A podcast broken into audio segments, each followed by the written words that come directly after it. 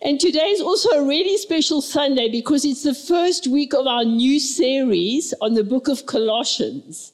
So it's really a, a pleasure for me to introduce this uh, book to you today. And I wonder how many of you here have ever struggled with your vision. When I was younger, I had an amazing eyesight. And when I got to the age of about over 45, um, I started realizing that I'm struggling to see the small print. So what happened is my arms started getting longer and longer. You know that when you're reading something and it's just like, oh, you know, I, I can hardly see this. And eventually I realized that I had to go and have my eyes checked. And where they, you know, they have these letters there and it's like, can you see this row? And then can you see the next row and the next? And you know, I'm a bit of a high achiever, so I don't like getting these things wrong. but eventually you have to admit, well, I just really, really, really can't see those letters. And then they put these lenses on, and now can you see better now with this lens or that lens? And I know all the optometrists in the room are nodding their heads now. uh, and you know, when when I got my glasses and then eventually I got contact lenses, um, I, I, was amazed at the new vision it gave me. Um, even I remember driving to work thinking, gosh, you know, I can see so much now. Was that tree really there? You know, before? It wasn't that bad. But uh, I'm joking, but really, uh, it, it, was amazing just the, the, new vision it gave me. And my vision was corrected, and I, I could now see what I needed to see. And as we step into the book of Colossians, this is my prayer for you that you will, that you, if you have any cloudy vision about Jesus, that this vision is going to be removed and that you will see Jesus more clearly that you will see him for who he is. You'll see the wonders of his person, and you will understand what he did for you on the cross more fully. Because as we step into Colossians, this first century church was under attack about this very thing. There was heresy creeping into this church that was trying to cloud their vision concerning the person of the Lord Jesus Christ. And these false teachers were trying to persuade the Colossians that the person and the work of Jesus Christ was neither supreme nor sufficient for their salvation and human flourishing. So, as a result of this, this church was being robbed of her security in Jesus Christ alone. And so, you know, as we go through Colossians, we are going to focus on different aspects of the lesson and of the letter. And today we are going to focus on our salvation and redemption. So we're going to see what the Apostle Paul said about that. And to give you a little background, the Apostle Paul is the author of the book of Colossians. Um, and he wrote this letter while he was in prison in 60 AD. So you might wonder why am I giving you this history lesson? But because when he wrote it is actually very important. It was 60 AD. So it was, it, it was, there were still people alive that had seen Jesus risen from the dead in 60 AD. So it wasn't hundreds of years and centuries after the resurrection that the church was being attacked in this way. You know, it, it wasn't just like centuries have gone by and then people are concocting some false beliefs about our faith. It, it didn't take very long, actually, for the church to be attacked in this way. And although people were following Jesus in the Colossian church, they were growing in their faith. I mean, they'd heard the gospel, they'd heard about the grace of God. There were actually two main uh, a mixture of two main heresies that were hitting, hitting this church. So, what were they? Well, the first one was Judaism. You know, the first Christians were Jews, and some of them did find it hard to not still live under the law. And, um, and we still have Judaism today where people are living under the Old Testament. And we know living under that, that Old Testament demands a, a, strict literal adherence to rules and regulations. And, you know, like you have to observe the Sabbath, you you could only eat certain foods, and you um, you have to be circumcised.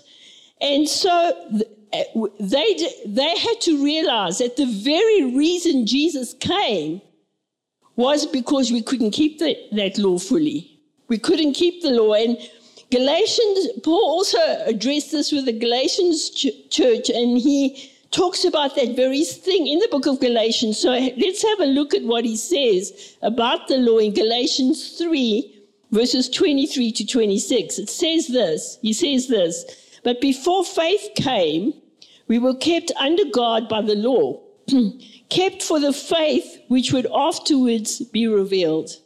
Therefore, the law was our tutor to bring us to Christ, that we might be justified by faith. But after faith has come, that was Jesus, after faith has come, we are no longer under a tutor.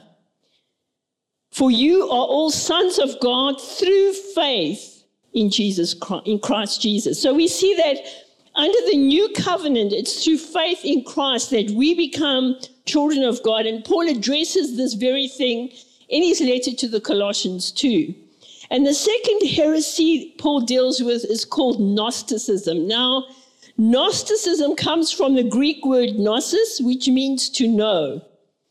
And Gnostics claim to possess an elevated knowledge, a higher truth known only to a certain few people, you know, that they have acquired not from the Bible. They say they got this from an, you know, another mystical higher plane of existence. It sounds very airy fairy to me. And so that Gnostics would see themselves as, as like a, a privileged class, elevated above everybody else by their higher, deeper knowledge of God. And before we think, well, that happened so long ago, how can it affect me? Let's be careful, church, that someone doesn't step into our space and start threatening our faith in Jesus Christ. Because let's be honest, you know, um, there, there are so many beliefs and doctrines around us today that, that will try and attack our faith in Christ. One of them, there are secret societies like Freemasonry, for instance, that although they, their new members are expected to acknowledge a belief in a godlike superior being, you cannot talk of Jesus Christ in their, in their society or acknowledge him as God which is totally against what the Bible says. Another movement is the New Age movement in our day and age. The New Age movement, uh, you know, they don't believe that Jesus is the only way. They actually believe that, you know, there's, there's, there's a lot of um, uh, uh religions that can lead you to God. In fact, they also believe that you can find your own way to God. And so we must realize, church, why does the enemy attack people in that way? Well, he tries to convince them that there's some other secret door out there. I remember in the, in the 1990s, late, when, when the Da Vinci Code book was released, people panicked.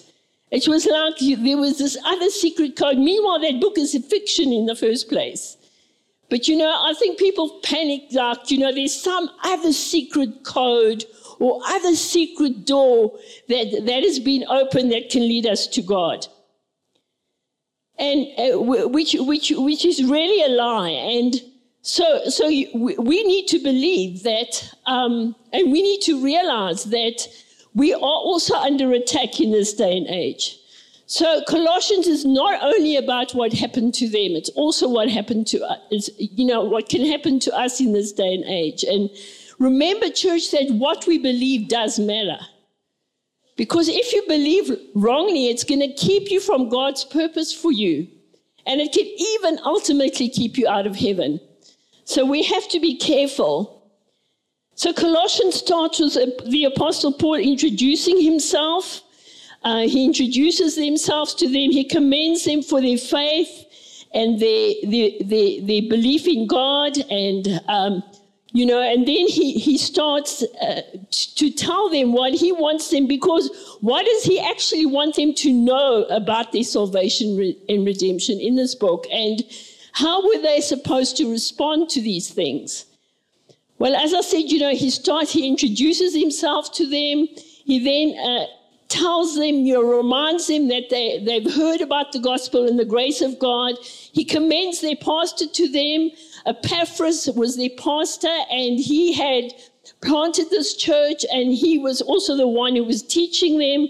So he commends uh, Epaphras for that. And then he tells them that he's praying for them regarding their Christian lifestyle. And so let's pick up on this conversation as we open the book of Colossians and go to Colossians 1, verses 12 to 14. And let's see what the Apostle Paul is telling them about their redemption. So it's part of his prayer, and he's saying to them, giving thanks to the Father who has qualified us to be partakers of the inheritance of the saints in the light. He has delivered us from the power of darkness and conveyed us into the kingdom of the Son of His love, in whom we have redemption through His blood, the forgiveness of sins. Well, there's so much that the Apostle Paul tells them about their salvation and redemption in just these three verses. He basically tells them five things, and I want to unpack them one by one so that we can also see what the word is saying to us about our salvation and redemption. So, the first thing he says in verse 12, he says, giving thanks to the Father who has qualified us to be partakers of the inheritance of the saints in the light. Won't you say to somebody, You have been qualified? And the word qualified means enabled, made meet, to cause to be adequate, make sufficient. And in the New Testament, the word is only used here and in 2 Corinthians 3, verse 6. So let's see what that says about us being qualified. It says, He has enabled us to be ministers of His new covenant. This is a covenant not of written laws, but of the Spirit. The old written covenant ends in death, but under the new covenant, the Spirit gives life. You see, church, because of what Jesus did for you and I on the cross, when we put our faith in Him, God qualifies us to be partakers of an inheritance. This is what Paul is saying to this church. You see, when, when we put our faith in Jesus, we inherit everything to do with the kingdom of God. We, we inherit that. And, we, and it's in the past tense. It says he has qualified us. Not he's going to qualify us, he has qualified us. You see, we didn't earn this by trying to be good enough. Over the years, I've often had people say to me, Well, Desray, I don't feel good enough to be used by God. Listen, church, you will never be, feel good enough to be used by God. It's not, it's not by our works. That's what Paul is saying. It's by what Jesus did for you on the cross. He qualified you. The minute you receive Christ as your personal Savior, He qualifies you to be in His kingdom. And what I love about this is we don't have to wait to heaven to be qualified. We are qualified now. So know today that as a Christ follower, you are qualified. You are enough to be what God wants you to be. His grace makes you more than able. It's by His grace. Amen. So the Colossians were encouraged to believe this, and so should we believe this. The second thing he says to them in, in verse 13, he says, He has delivered us from the power of darkness. And, church, again, it's in the past tense. You already have been delivered. And delivered means to rescue from danger, to save, to preserve someone.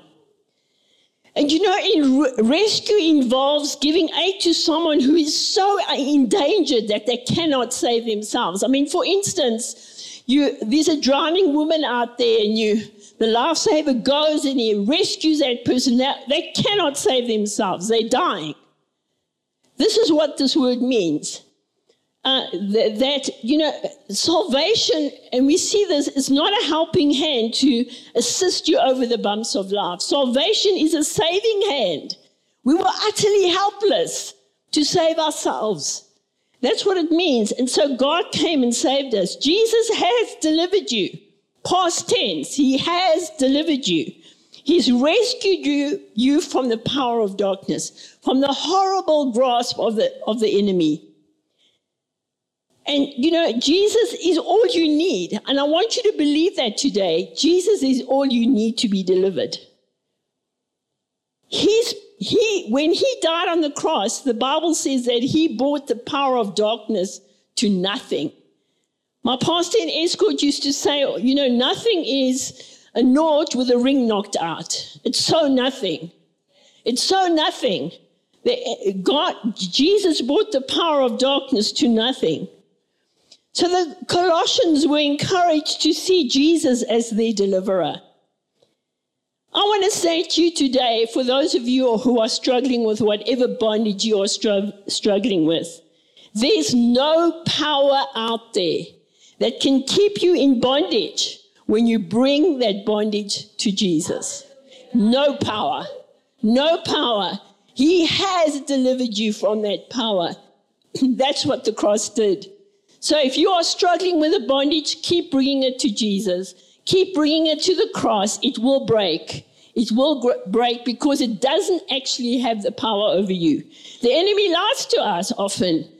Says, oh, you know, you'll never get free. While you are already free, believe it and receive it. The next thing that Paul tells them is that God has conveyed us into his kingdom because it says in verse 13, and conveyed us into the kingdom of the Son of his love. And the word rendered conveyed here is often used in the sense of removing a people from one country to another. So it means here that as Christians, we have been moved from one country to another. We have been moved from the kingdom of darkness into the kingdom of God. We've been transferred. You know, I've had the privilege of traveling to other countries, and what's always fascinated me is how different it is overseas.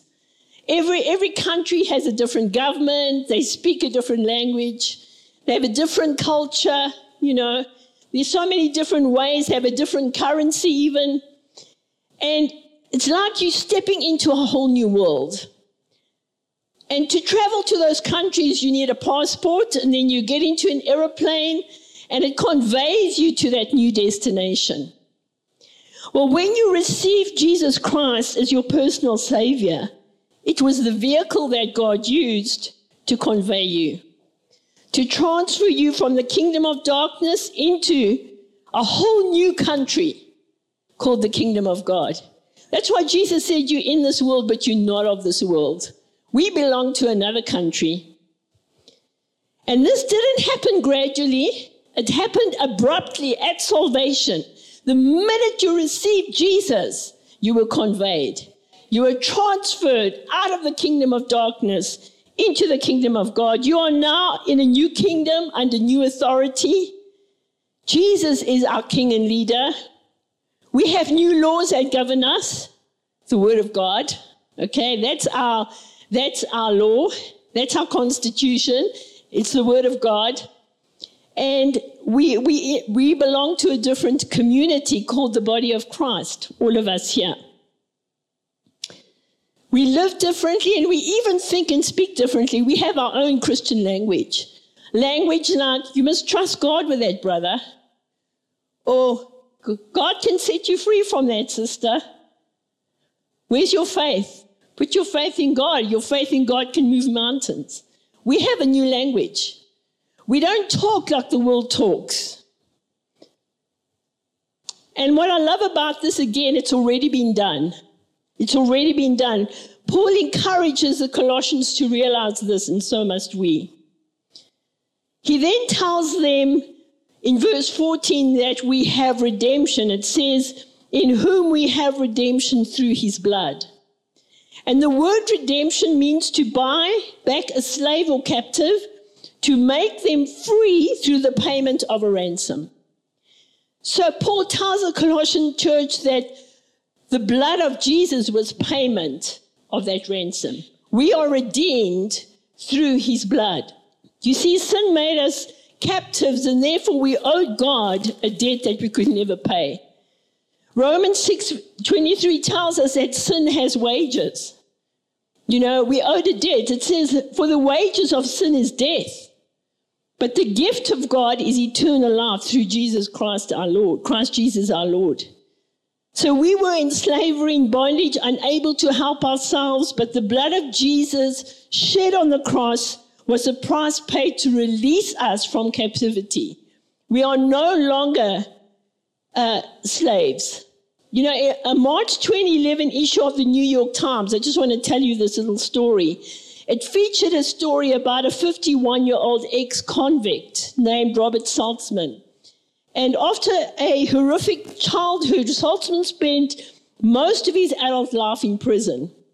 So when he was released from prison in 2001, Saltzman found it difficult to enjoy freedom outside prison walls. He was struggling to pay rent and he often, often ended up in homeless shelters. Finally, in June of 2010, Saltzman's life was transformed. While he was riding a New York City subway car, Rashad Ernesto Green found him. Now, Green, he was a writer and director of films, and he was looking for a man to play a tough looking former convict in a film he was directing. After an audition, Green surprised everybody because he gave Saltzman the key role in the film. In the following months, Saltzman found it hard to believe that he'd gone from prison to stardom in a ma- major motion picture. In fact, on one occasion, they were filming on, on location in a Long Island penitentiary, which is a jail, um, where an exhausted Saltzman fell asleep on a cot in the prison cell. When he woke up, he became confused and thought he was still a prisoner. He started weeping, and then, then it dawned on him that he was now a free man. Saltzman knew at any moment he could walk out of that cramped cell and through those prison doors, and he was overwhelmed with joy. And, church, this is just a small picture of what happened when God redeemed us. He bought you back out of prison. He, made, he brought us out of prison and made us stars in his kingdom. Say to the person next to you, you're a star. You're not a disaster, okay? You're a star. because now we are free. We are free. If you've received Christ as your Savior, you are free. You are free to be all God wants you to be. Jesus has paid the price for your redemption. So you can walk out, walk out of any cramped cell through those prison doors and be overwhelmed with joy. I want to say to you today that if you are struggling in bondage and you feel like a prisoner, you can walk out of it in Jesus' name. And I, de- I, I, declare that over you today. I break those chains over you that are holding you back from being all that God wants you to be. Jesus paid the price to set you free. His blood was poured out. He paid a high price for our freedom. We don't have to stay in bondage. We don't have to stay in any prison. Like the Colossians, let's continually be reminded that we have redemption, the price has been paid. And then Paul tells them also in verse 14 that they have the forgiveness of sins. And the word forgiveness here means the act of freeing from an obligation, guilt, or punishment. It also means pardon and cancellation. You see, the Apostle Paul wanted the Colossians and us to realize that in Christ we have been forgiven for all of our sins. It's a complete and it's a complete pardon. I love the word cancellation. It's a total cancellation. You know, and, and that's not eh, just for every sin you are, have committed. It's every sin you're still going to commit. Our sins are forgiven. We, they've been cancelled. So don't let the enemy tell you that you've committed something now so bad that you can't be forgiven. Listen, Jesus paid the price for your forgiveness. We are forgiven again in the past tense. We have the forgiveness of sins. Say to someone next to you, you are forgiven. so let's thank God for all these things He told the Colossian church that we, we, we, God qualified us. We are delivered from the power of darkness. We are conveyed into his kingdom. We are redeemed and we are forgiven. But to know this church is the first step. We see in this book that Paul prays for the Colossians to live in the fullness of it because I want to ask you today, having heard all of this, are we living in it? Are we living in the fullness of this? And so let's go back a few verses to see how he prays for them to live in the fullness of their salvation and redemption. And it says in verse 10, it's part of his prayer now. He's praying. He says, um, you know, that you might, he's praying that you may walk worthy of the Lord, fully pleasing him, being fruitful in every good work, and increasing in the knowledge of God, strengthened with all might according to his glorious power for all patience and long suffering with joy. So, the first thing we see here that he's praying for them to walk in that fullness is verse 10. He says that the Colossians will walk worthy of the Lord and fully please him, being fruitful in every good work and increasing in the knowledge of God. So, through this prayer, Paul is telling them, You're not saved by good works, but you are saved to good works. After you're saved now, God wants you to be productive. Won't you turn to somebody around you and say, Be productive? And how he's praying for them to be productive, he says that, you know, you will increase in your knowledge of God because he knew that fruitfulness and knowing God come together, go, together. So, church, let's do what is necessary to increase in our knowledge of God. You need to grow. You need to grow in your faith so that you can walk in the fullness of your redemption. You need to grow in your relationship with God. And we all know it, it, takes time. We need to spend personal time with Him in prayer and worship. We need to study the Bible. Some of you need to get more committed in church, even. Committed to go to our discipleship program so that you can learn more and increase your knowledge of God. And when you do, you'll become more productive. You'll know more and, you, and you'll be able to do more. Um, and, you know, Paul knew also that when we get to know God more deeply, we will serve Him more fully. Some of you, I think you just lack knowledge. You just lack knowledge of what God wants you to be and do. And you know, when we, when we grow in our knowledge of God, um, then we want to, our desires will change our, our, desires will start aligning with His desires. We'll, we will start wanting to share the gospel with others. We'll start wanting to serve more in the church. We'll start wanting to show people the love of Jesus and the compassion of Christ. And this all comes, and this is what this will make our redeemed lives have an impact on those around us. Because we are saved to make an impact. We are not redeemed and forgiven just to sit and be lazy and just, um, you know, I'm going to heaven to heck with everybody else. No, God wants us to reach the world. He's called us to be uh, effective in the world. And the second thing he prays there, he says that, that they'll be strengthened with all might according to his glorious power. I love this next thing that he prays because God wants us to be strong. God doesn't need a weak church. Won't you say to someone next to you, be strong? But Paul realized that, you know, they could not serve God in their own strength, and we were never meant to. We need, he says, according to his glorious power. So that's what we should pray over one another. Lord, that you will strengthen them according to your glorious power. And I pray that over you today, that you will be strong. And you know, um, and when you're weak, the Bible says, when we are weak, then we are strong in His strength. And you know, God wants to infuse our lives with His might and power. And this is why God also baptizes us in the Holy Spirit. We need to seek that because God, that's God giving us His power to do His work. So let's allow God to strengthen us today as he did with the Colossian church. And lastly, he prays that they will be strengthened for all patience and long suffering with joy.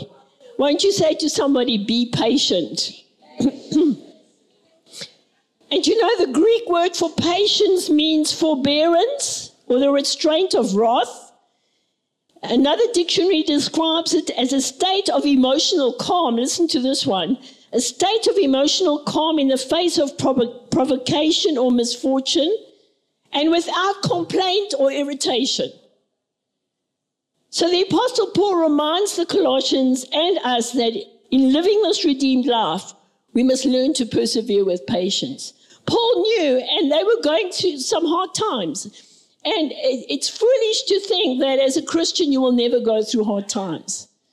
But can I tell you today, church, you can outlast your problem. If you will hang in there, and I know there's some of you today because God showed me that you want to quit. You're at, the, you're at the end of your rope and you, you feel like you want to quit. Listen, I pray that you will hang in there. Be patient. He said here also, patience and long suffering with joy, with joy, that you will be patient with a smile on your face, that you will keep calm in the, in the problem and not lose your cool because your breakthrough is on its way. Your breakthrough is on its way, but sometimes we have to persevere a lot before that breakthrough comes. But you will win every battle you face if you will persevere. I've known Jesus for over 40 years now, and I can tell you that. You can outlast your trial. And you will overcome and you will be victorious, and the, and the devil will not win in the end. If you will just be long suffering and patient, and we need to pray that over one another. So we learn here from the Colossians that to live in the fullness of what Christ has done for us, we must be productive, be strong, be patient. Won't you say that to someone? Be productive, be strong, be patient. So, having looked at this letter, I pray that our vision is much clearer now. And as we go into this series, I know our eyes are going to be opened much more. That the things that are clouding your vision of who Jesus really is, even in your own life and situation, that your eyes will open and that you will realize the amazing work he did for you on the cross. And I hope that you can see more clearly now how much he loves you and that he paid an enormous price, church, to set us free.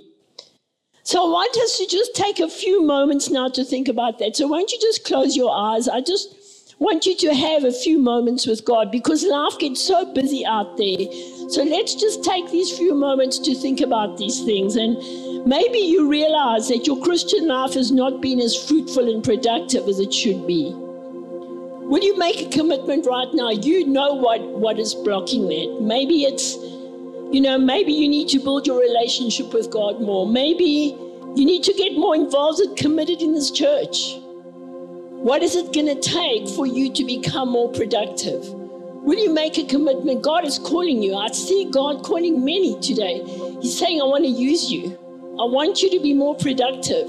But you need to uh, get more committed to Him, to even to, to your involvement in church. Or perhaps you've been trying to serve God and live the, the redeemed life in your own strength. Will you surrender those areas to you? Those of you who've been wanting to quit, you're tired, you want to give up. Won't you surrender that tiredness that we I see somebody exhausted. Like you feel exhausted and it's like, Lord, I just don't know if this is worth it. Listen, you can outlast that. Won't you give that weakness to him right now and just say, Lord, I just take over this weakness. Or maybe you've become impatient because God hasn't come through for you yet. And I want to say yet because He will come through for you, church. He will. Maybe you're at the end of your rope and you need God to give you patience and long suffering with joy. Will you lay down that impatience right now, even repent of it? Say, Lord, I'm sorry that I wanted to give up. And will you make a fresh commitment to trust Him for the long haul? And for those of you in the room that have never received Christ as your Savior, as we just remain in this attitude of prayer, and as the saints are praying and making those commitments to Jesus, I want to address now those of you with our eyes closed still, just who've never met Jesus as your Savior. Maybe you've heard the message today about redemption and God has qualified us and forgiven us but it's not real to you because you've never surrendered your life to Jesus. Well, maybe today is your day because I pray that your eyes will open to see just how much Jesus did for you. He paid the price for you to be saved. You don't have to live another day outside of his kingdom. So if that is you today and you say, Desray, I've never given my life to Jesus, you know, there's a promise in John 1 chapter John chapter 1, verse 12, and it says, But as many as received him, talking about Jesus, to them he gave the right to become children of God, to those who believe in his name. So if God is tugging at your heart today, I want to ask you to respond to that call. We are praying for you. The saints in the room are praying for you today. You don't have to go to a Christless eternity. God wants to put you into his kingdom, give you the inheritance of his kingdom. So if that is you today and you say, say, Yes, I would like to receive Christ as my Savior, I want to ask you to raise your hand right now. I see hands going up there. Thank you. I see hands going up everywhere. And I just think the angels are rejoicing now of these people that are raising their hands and saying, I'm done with living my own life. You can put those hands down. We're going to pray with you, and I want us all to pray with them, church. Let's support them. And I want you to just pray this by faith and see Jesus just coming into your life as you pray this right now. Just say, Dear Heavenly Father, thank you for sending your Son, Jesus, to die in my place, to pay the price for my sins, and purchase a place for me in heaven. I asked you to forgive me for my sins. And I believe that Jesus died and rose again, that He's alive, and I receive and confess Him as my Lord and Savior today.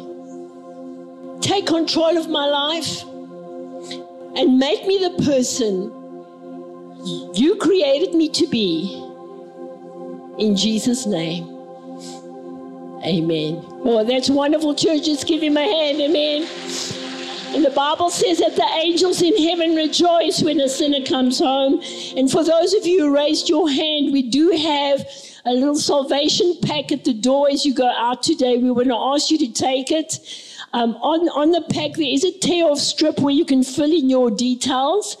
Uh, we, we, we're going to ask you to do that and just hand in your details at our information desk there in the foyer as we would love to follow up with you and help you on your spiritual journey. So God bless. And for those of you online, your host will now post a link with that as well. Thank you.